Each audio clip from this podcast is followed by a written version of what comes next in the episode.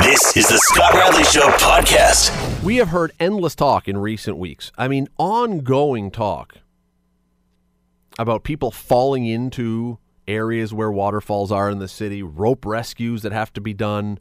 Today, we had a tragedy with a, a body that was found at the bottom of the Devil's Punch Bowl. We've had neighbors complaining about people on their way to these waterfalls doing behaving poorly, which is a generous way of saying behaving like idiots, having sex on their on their front walk and taking nude pictures on their front lawns. I mean, it is on and on and on. We've even heard of the city saying we got to start roping off some areas here. We may have to start shutting this down because it's too much. It's too much, and people clearly cannot look after themselves. At least that's the impression we're getting from all these problems. Well, the guy who started with every good intention, the guy who started the whole City of Waterfalls concept, joins me now. He, his name is Chris Ecklund. Chris, thanks for doing this tonight. Thanks for coming on. Not a problem. Thanks for having me, Scott. Uh, I, I think it would probably be a fair guess on my part to say that you, when you started this, you never saw all this coming. Um, well, a, a lot of the problems, uh, yeah, I pretty much saw a lot of this as a potential problem.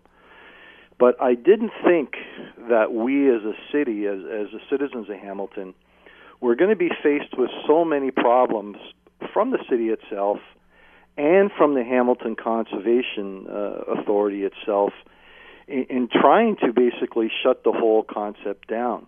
I, I never expected that, Scott. I thought that the uh, the city of Hamilton and the Hamilton Conservation Authority would uh, have welcomed this with open arms, but They that, didn't? That has not been the case. They didn't, eh? No, uh, continue tried to shut it down. Um, the the media reports and stuff, uh, the lying, the straight up deceit, um, things that they've done. Uh, it's it's it's actually quite amazing. I'm I'm really kind of amazed that they continue uh, to go down this road rather than uh, grabbing what is being done. The hundreds, if not thousands, of volunteers that have changed this city's image. But it's kind of the same old story. Is once you start to dig yourself a hole through lying to the general public, uh, it, it's just got totally out of control now, and uh, obviously we we see what's happened. Well, let's go back for a second. When remind me when this whole thing started. When did you first launch the City of Waterfalls campaign?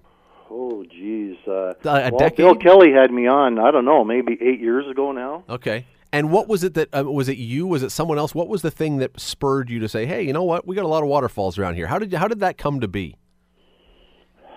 Well, if we go way back, I was at a political fundraiser, and I can I can point the finger at David Sweet. It's all David's fault. he had a poster that Joe Hollick, Joe Hollick from Dundas, a gentleman I I I, I, I didn't know. Um, and of course, being born and raised in Hamilton, I thought I knew everything about Hamilton until I was up at uh, Michelangelo's and I saw this poster that uh, David had for basically, you know, a fundraising item. And I saw these waterfalls, and Joe had maybe 15 on this poster of his, and I said, "Where the heck are all these waterfalls?" I mean, of course, I knew of uh, Albion Falls growing up there as as a kid, but uh, never been to Webster's Falls or any any of the other 14. And so very quickly I said, you know, if I don't know about this, that means most Hamiltonians don't know about it. And and that's basically the beginning that night um, of the entire campaign and of course the rest is history. And how long did it? It took a while for people to really catch on, right? I mean, you got the buses done and the, the, the Winnebagos and everything wrapped with the advertising, but it took a while for everyone to really jump on board this. Well, not really. It's um, you know, number one, it, Bill Kelly said this the best. When Bill had me on, he said, "Well, Chris, you know, the city's tried this and it failed. The conservation authority has tried this and it failed." And he and he looked at me and he, and he didn't even let me answer. He goes, "How can this fail? Nobody hates a waterfall." And I said, "You're, you're exactly right, Bill. It's just that it's never been promoted properly."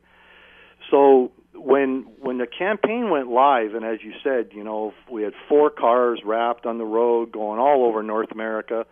We had the big 40 foot bus all wrapped going all over the place at trade shows and you know Christmas parades and and what have you all over. The general public from all over the world basically picked up on it immediately, and the, the people visiting were just uh, fast and furious and now through further social media campaigns and on and on, um, yeah, I mean the numbers are are doubling pretty much every single year now. But again, and, and so yeah, so when I say it took a while for people to catch on, there were what I'm saying is there was not this kind of interest, there was not this kind of attention, this kind of attendance from right off the bat. It has grown over the years to the point where it is now. Oh, sure. I, I mean, you know, pretty much immediately within the first year or two, the City of Waterfalls campaign had the largest and still does social media presence in the city of Hamilton in its history. And uh, without a doubt, it is the number one draw, always has been since the campaign started, and always will be. It's it's just the thing here uh, with the people like the Spec reported did you uh, the interview the other day. We had people from Pittsburgh, and I think it was people from London and Windsor. And that's the thing. I mean, you go anytime to any waterfall and just take a look at the license plates on the cars if they're not from out of province or out of country, you'll see the dealer plates. They're from all over southern Ontario. So, um, you know, the the web statistics have always shown that we're a minimum of about 75 to a high of about 94 percent of the people that come to the website are not from Hamilton. But it's recently, Chris, that this thing has become too much, it seems, for, for some of the places in Hamilton. They just can't handle the volume of people that are coming. When did you realize that we were actually reaching a point where, you know what, this this may actually become a little too much for the facilities, for the roads, for the parking areas, for everything else to deal with how much interest there now is? Well, it's not that it's too much, Scott. It's it's again the the conservation authority is basically they have to start talking the truth to people. The city of Hamilton has to do the very same thing. The the numbers don't lie, the facts don't lie, but people do lie. And unfortunately, this is what myself and others have been putting up with for years. The HCA, when I sat down with the head of the HCA, he flatly told me outright, he goes, Chris, where you and I differ is you're trying to open up our city's jewels to everybody, and our mandate is to shut them down and this is the thing, Scott, is until the HCA and the city basically say, you know what, we understand that we've got a gift, a gift that's been given to us. And this is something that has absolutely changed this city's image. It's about time we start doing something about it. Now, for me, Scott, it's like, like, like I've what? told you and other people before, you know, I can only do so much as one person. I can only hire so many contractors with so many dump loads of gravel to fix the the parking lots and to make things as safe as I can do and all the volunteers. But Albion Falls is a great example. When you take a look at Albion Falls, you ask anybody of my vintage and they'll tell you that when they were a child, they were there playing football and frisbee and picnics and everything. We've got an absolute jewel at Albion Falls, and so many of them that are completely shut down to the general public. And the HCA, you know, they may say one thing, but uh, the truth is an entirely, entirely different story about what they've done to completely keep people out. So, what can then, you said that things need to be done. What can be done to take the problems that we're facing right now with people being careless, with all these people needing to be rescued out of the bottoms of falls, with with the number of people parking on on in front of people's houses and all the rest, what can be done to take the idea that is there that let's we want we want to open up the waterfalls. We want people to be able to enjoy this part of the city of Hamilton. And Well, yet what can we be done to make that work with the with the challenges that exist? Well, number like anything, Scott, you know, in life, you got to have a solid foundation when you build something upon it. So the HCA needs to say right off the bat, they need to come clean and start speaking the truth to the citizens of Hamilton, to our politicians, and basically say straight up that, you know what, yes, our mandate is to shut things down. We have no interest in bringing in visitors and to show them our jewels. They, they need to admit that, Scott. Now, the second thing is the city needs to start looking at this in, in a very, very serious light. Number one, safety is number one. Always has been in, in my book and always will be. Whatever we can do to make our natural wonders safer, we have to do it. But when you take a look at these jewels, when you take a look you know, at Albion Falls, when you take a look at Felkers, when you take a look at Tews and Webster's, and over 120 other waterfalls that people don't even know about. They are absolute jewels that we can do things to to make picnic areas. Let's get some benches in there. I mean, when you look years back at Albion when uh, we unfortunately had that young boy that that fell over, I was actually there and witnessed it. And I talked to some of the family members, and they said straight up they used to go to Webster's. They used to have barbecues at Webster's, but that got shut down. Too many people complained about the smells of all the food, so they shut that down.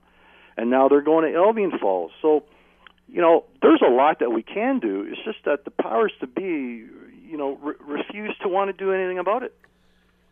When I contacted you this afternoon to see if you would come on, one of the things you alluded to was that you as the guy whose name is kind of behind this, or at least started behind this, you've actually gotten some flack. You've had some hate from people about what's been going on. Is that is that really the case?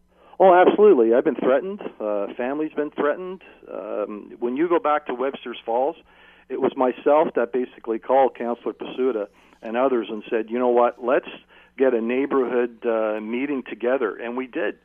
And we came up with incredible uh, 13 pages, I think, Councillor Pasuta's um, assistant took, and we had police, fire, ambulance, EMS there, bylaw, and came up with some uh, great things to do, and they were all implemented. Uh, so it was myself that started that. The unfortunate thing is, is uh, at that meeting, there were a couple people there that we were warned about that uh, there has been some trouble with, and um, you know, since then there's been ongoing problems with them. But even a lot of the local neighbors have made sure that they have voiced it uh, to a lot of people that were not part of this. There's two or three individuals that uh, people are basically scared of because of uh, their bullying tactics, their aggressiveness, and how they conduct themselves. And they say, we don't want to be any part of this. We love that we live here. If we can do things in, in an upfront manner, in an ethical, moral manner, uh, let's do it. But you know, Scott, there's some real ugliness behind this that a lot of councillors know, and I, and I wish that the media would do something about this. Is to ask the question straight up: Why is there no more picnicking being allowed at Webster's? You know, our chief, former chief of staff knows well. A lot of people know the answer to this, but they don't want to talk about it, and they they don't want to admit it. Chris, I'm almost out of time, but one last thing: if when you look at what you had done when you got this thing started, when you first got the whole campaign going, if you could have seen eight or nine, whatever the years down the road to where we are today, would you have done anything different? I mean, or would you have done exactly the same thing and just hope the outcome turned out differently? What I would have done is I would have spoken out a lot uh, earlier uh, about the the lying, cheating, and deceiving that the HCA and other people are doing. Because at the end of the day, Scott, what nobody ever will ever uh, disagree with is it has made our city a much much better place for its people and for its its city. And I've always said I will do everything in my power for the city and the citizens of Hamilton, and I've done that. And we're a, a better people and a better city uh, because of it. I just wish that everybody else would be on the same page and see that and and want to do what's necessary is to keep moving this city ahead. That is Chris Ecklund, the guy who started the City of Waterfalls campaign eight or nine years ago. Chris, thanks for doing this tonight. Appreciate it. Anytime, my friend. Take care. Uh, you know, that, that's kind of sad when you hear Chris talk. It, it is really kind of sad because we, for a couple reasons, we have this thing that it did take a little while to really get full traction that a lot of people really like. Clearly, because we have a lot of people going. You have obviously bad feelings between him and between other people who were involved in this. That's unfortunate. But it's also sad because this whole concept of this you know natural thing that we've got in the city that people obviously really enjoy nobody seems to be ever talking about anything other than now the rope rescues and a death a death today and bad behavior by people on the paths and everything else that's I mean that to me is unfortunate. You've got a really cool thing that this city has that's unique. And yet either by misadventure or by being careless or by being reckless or whatever it is, The only time we seem to have anything to say about it now, and, and I'm not blaming the media in this one at all. I'm part of the media. This is it's it's valid, but the thing we're talking about is the fact that it seems like almost every couple days now we have to have fire and ambulance back for another rope rescue because someone has been careless or worse. Should be a lot, when you have something like this, it should be a lot better than this, shouldn't it? I guess that's what I'm saying. The we the, the feelings and the the discussion about it should be m- much happier. I, I, maybe that's a silly word. Maybe happy doesn't really resonate the right way, but it, to to me, that's what it seems like. This should be a very positive thing, and it seems like more often than not lately, it's become something else. Anyway. You're listening to The Scott Radley Show, weeknights from 7 to 9 on AM 900 CHML. We've done this before on the show, and I wasn't going to do it again this soon, but a new batch of names that parents have actually registered when they give birth and they come up with a, a name for their child, a new batch of names has been released proving unquestionably that some people should not be allowed to have children, if only for the the choices of names that they have attached to their offspring, who will now have to carry this name through their life. It's the one thing about being a parent. All the other stuff you do as a parent that you're trying to help your kids along, the one choice you make they can't really very easily escape is their name there are some doozies that people in the year 2016 already have come up with in North America. These are names that have been registered on birth certificates. Let's go through a few of these. And if you are thinking that maybe one or two of these parents were smoking crack when they were giving birth, I think probably that may be a fair assumption. First on the list, your Highness. Y A apostrophe H Y N E S S. Your Highness. That's that's going to be the name for some little. I don't even know if that's a girl or a boy. I guess with the double S's, it's probably a girl. Your Highness. uh, this one. Amazing Black Man. A M apostrophe A Z apostrophe I N Black Man. Amazing Black Man. That's uh, that is an amazing name. I'll give you that one. Sing Praises is a name that somebody decided to give their kid. Adorabelle. it just like it sounds, Adorabelle. Um, where someone would come up with it. Anyway, I continue. Um, I don't even know if I'm allowed to say this one on the radio. But some mother named her child Vagina. it's spelled differently. It's an E instead of an I. So it's not, you know, that. But nonetheless, imagine that you are a little girl who goes to school on her first day of school and they say, Oh, and what's your name, sweetheart? And she says, Vagina. You're going to hate your parents forever and ever and ever. Uh, here is um, here is a few of them that uh, that popped up. Um, for girls, four of them in a row here that were uh, that were very interesting. Blip, name your kid Blip, Fairy, Green, or Justice. Justice, J U S T U S. That Justice. I've heard that one before. For boys, Bright, Cheese. Well, here's oh, here's a great one. This guy's going to be a weatherman for sure. Hurricane. There was a boy named Hurricane and a boy named Rocket. All right, here's one. I, I, this kid, this poor kid, is going to have to be spelling his name well, I'm guessing actually, sorry, it's a girl. She is going to have to be spelling her name to everybody for as long as she lives. To light a candle, Hope Johnson. T A L I G H T A C A N D L E. To light a candle, Hope Johnson. That's a mouthful. Uh, how about cherry blue for your daughter?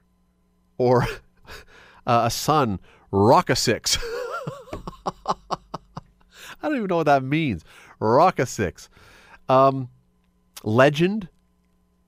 That's a lot to live up to. Legend would be a lot to live up to. Um, cherish.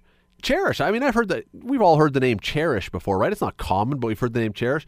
Except this person spelled it. This person was, you know, clearly tired and wanted to sit down, I guess, and needed a chair because it's spelled C H A I R I S H, like chair, like you're sitting on a chair. Cherish. Interesting. Uh, Ninja Quest. and to make it worse, Quest is Q W E S T. Ninja Quest. I'm telling you, there are some people who should not be having kids. Um, uh, Firestar. Firestar is a good one. Uh, I, I, I'm liking Firestar. Um,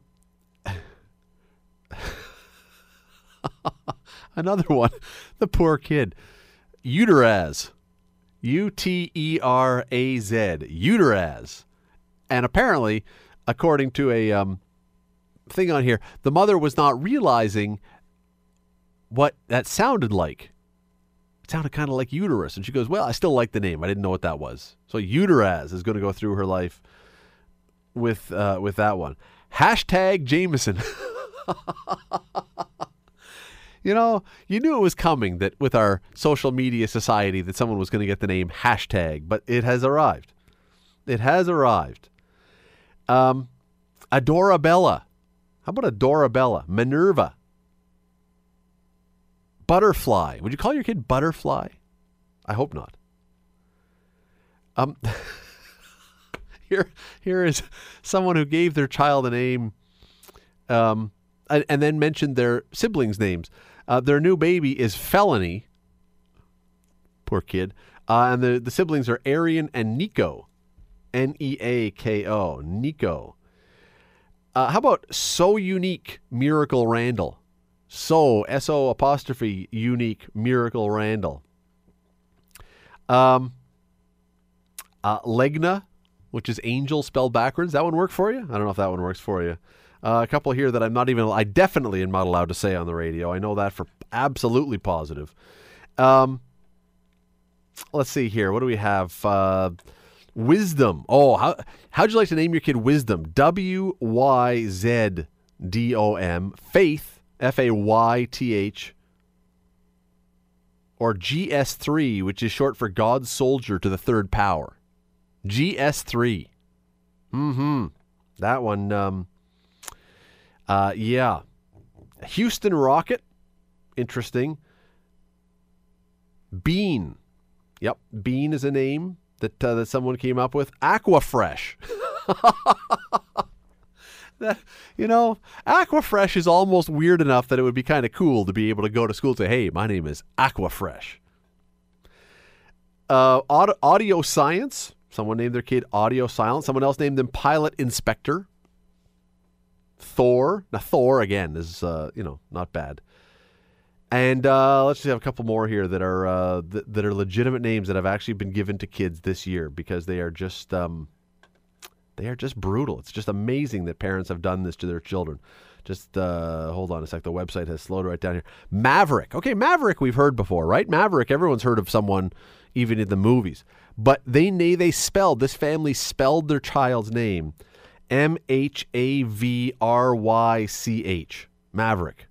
Just to, again to make sure that this kid never has anything anything that he owns spelled correctly ever. Nothing at school nothing anywhere. His birth certificate is probably spelled wrong. A danger nice name. I kind of like the name danger except it's better when it's a middle name. Ba-boom. Um, oh here's a good one. Uh, a little disturbing but would you never name your child with an official name little sweetmeat uh, yeah, Little Sweetmeat is an official, is an actual name. You know, in some places there are rules that you can't name your kids things that they, um, you know, the, the government will say, uh, no, that's that, that's not allowed. Little Sweetmeat, I would think, would probably fall into that category. And uh, my my personal least favorite, colon, C O L O N. They named their child colon. Apparently, they don't like their child.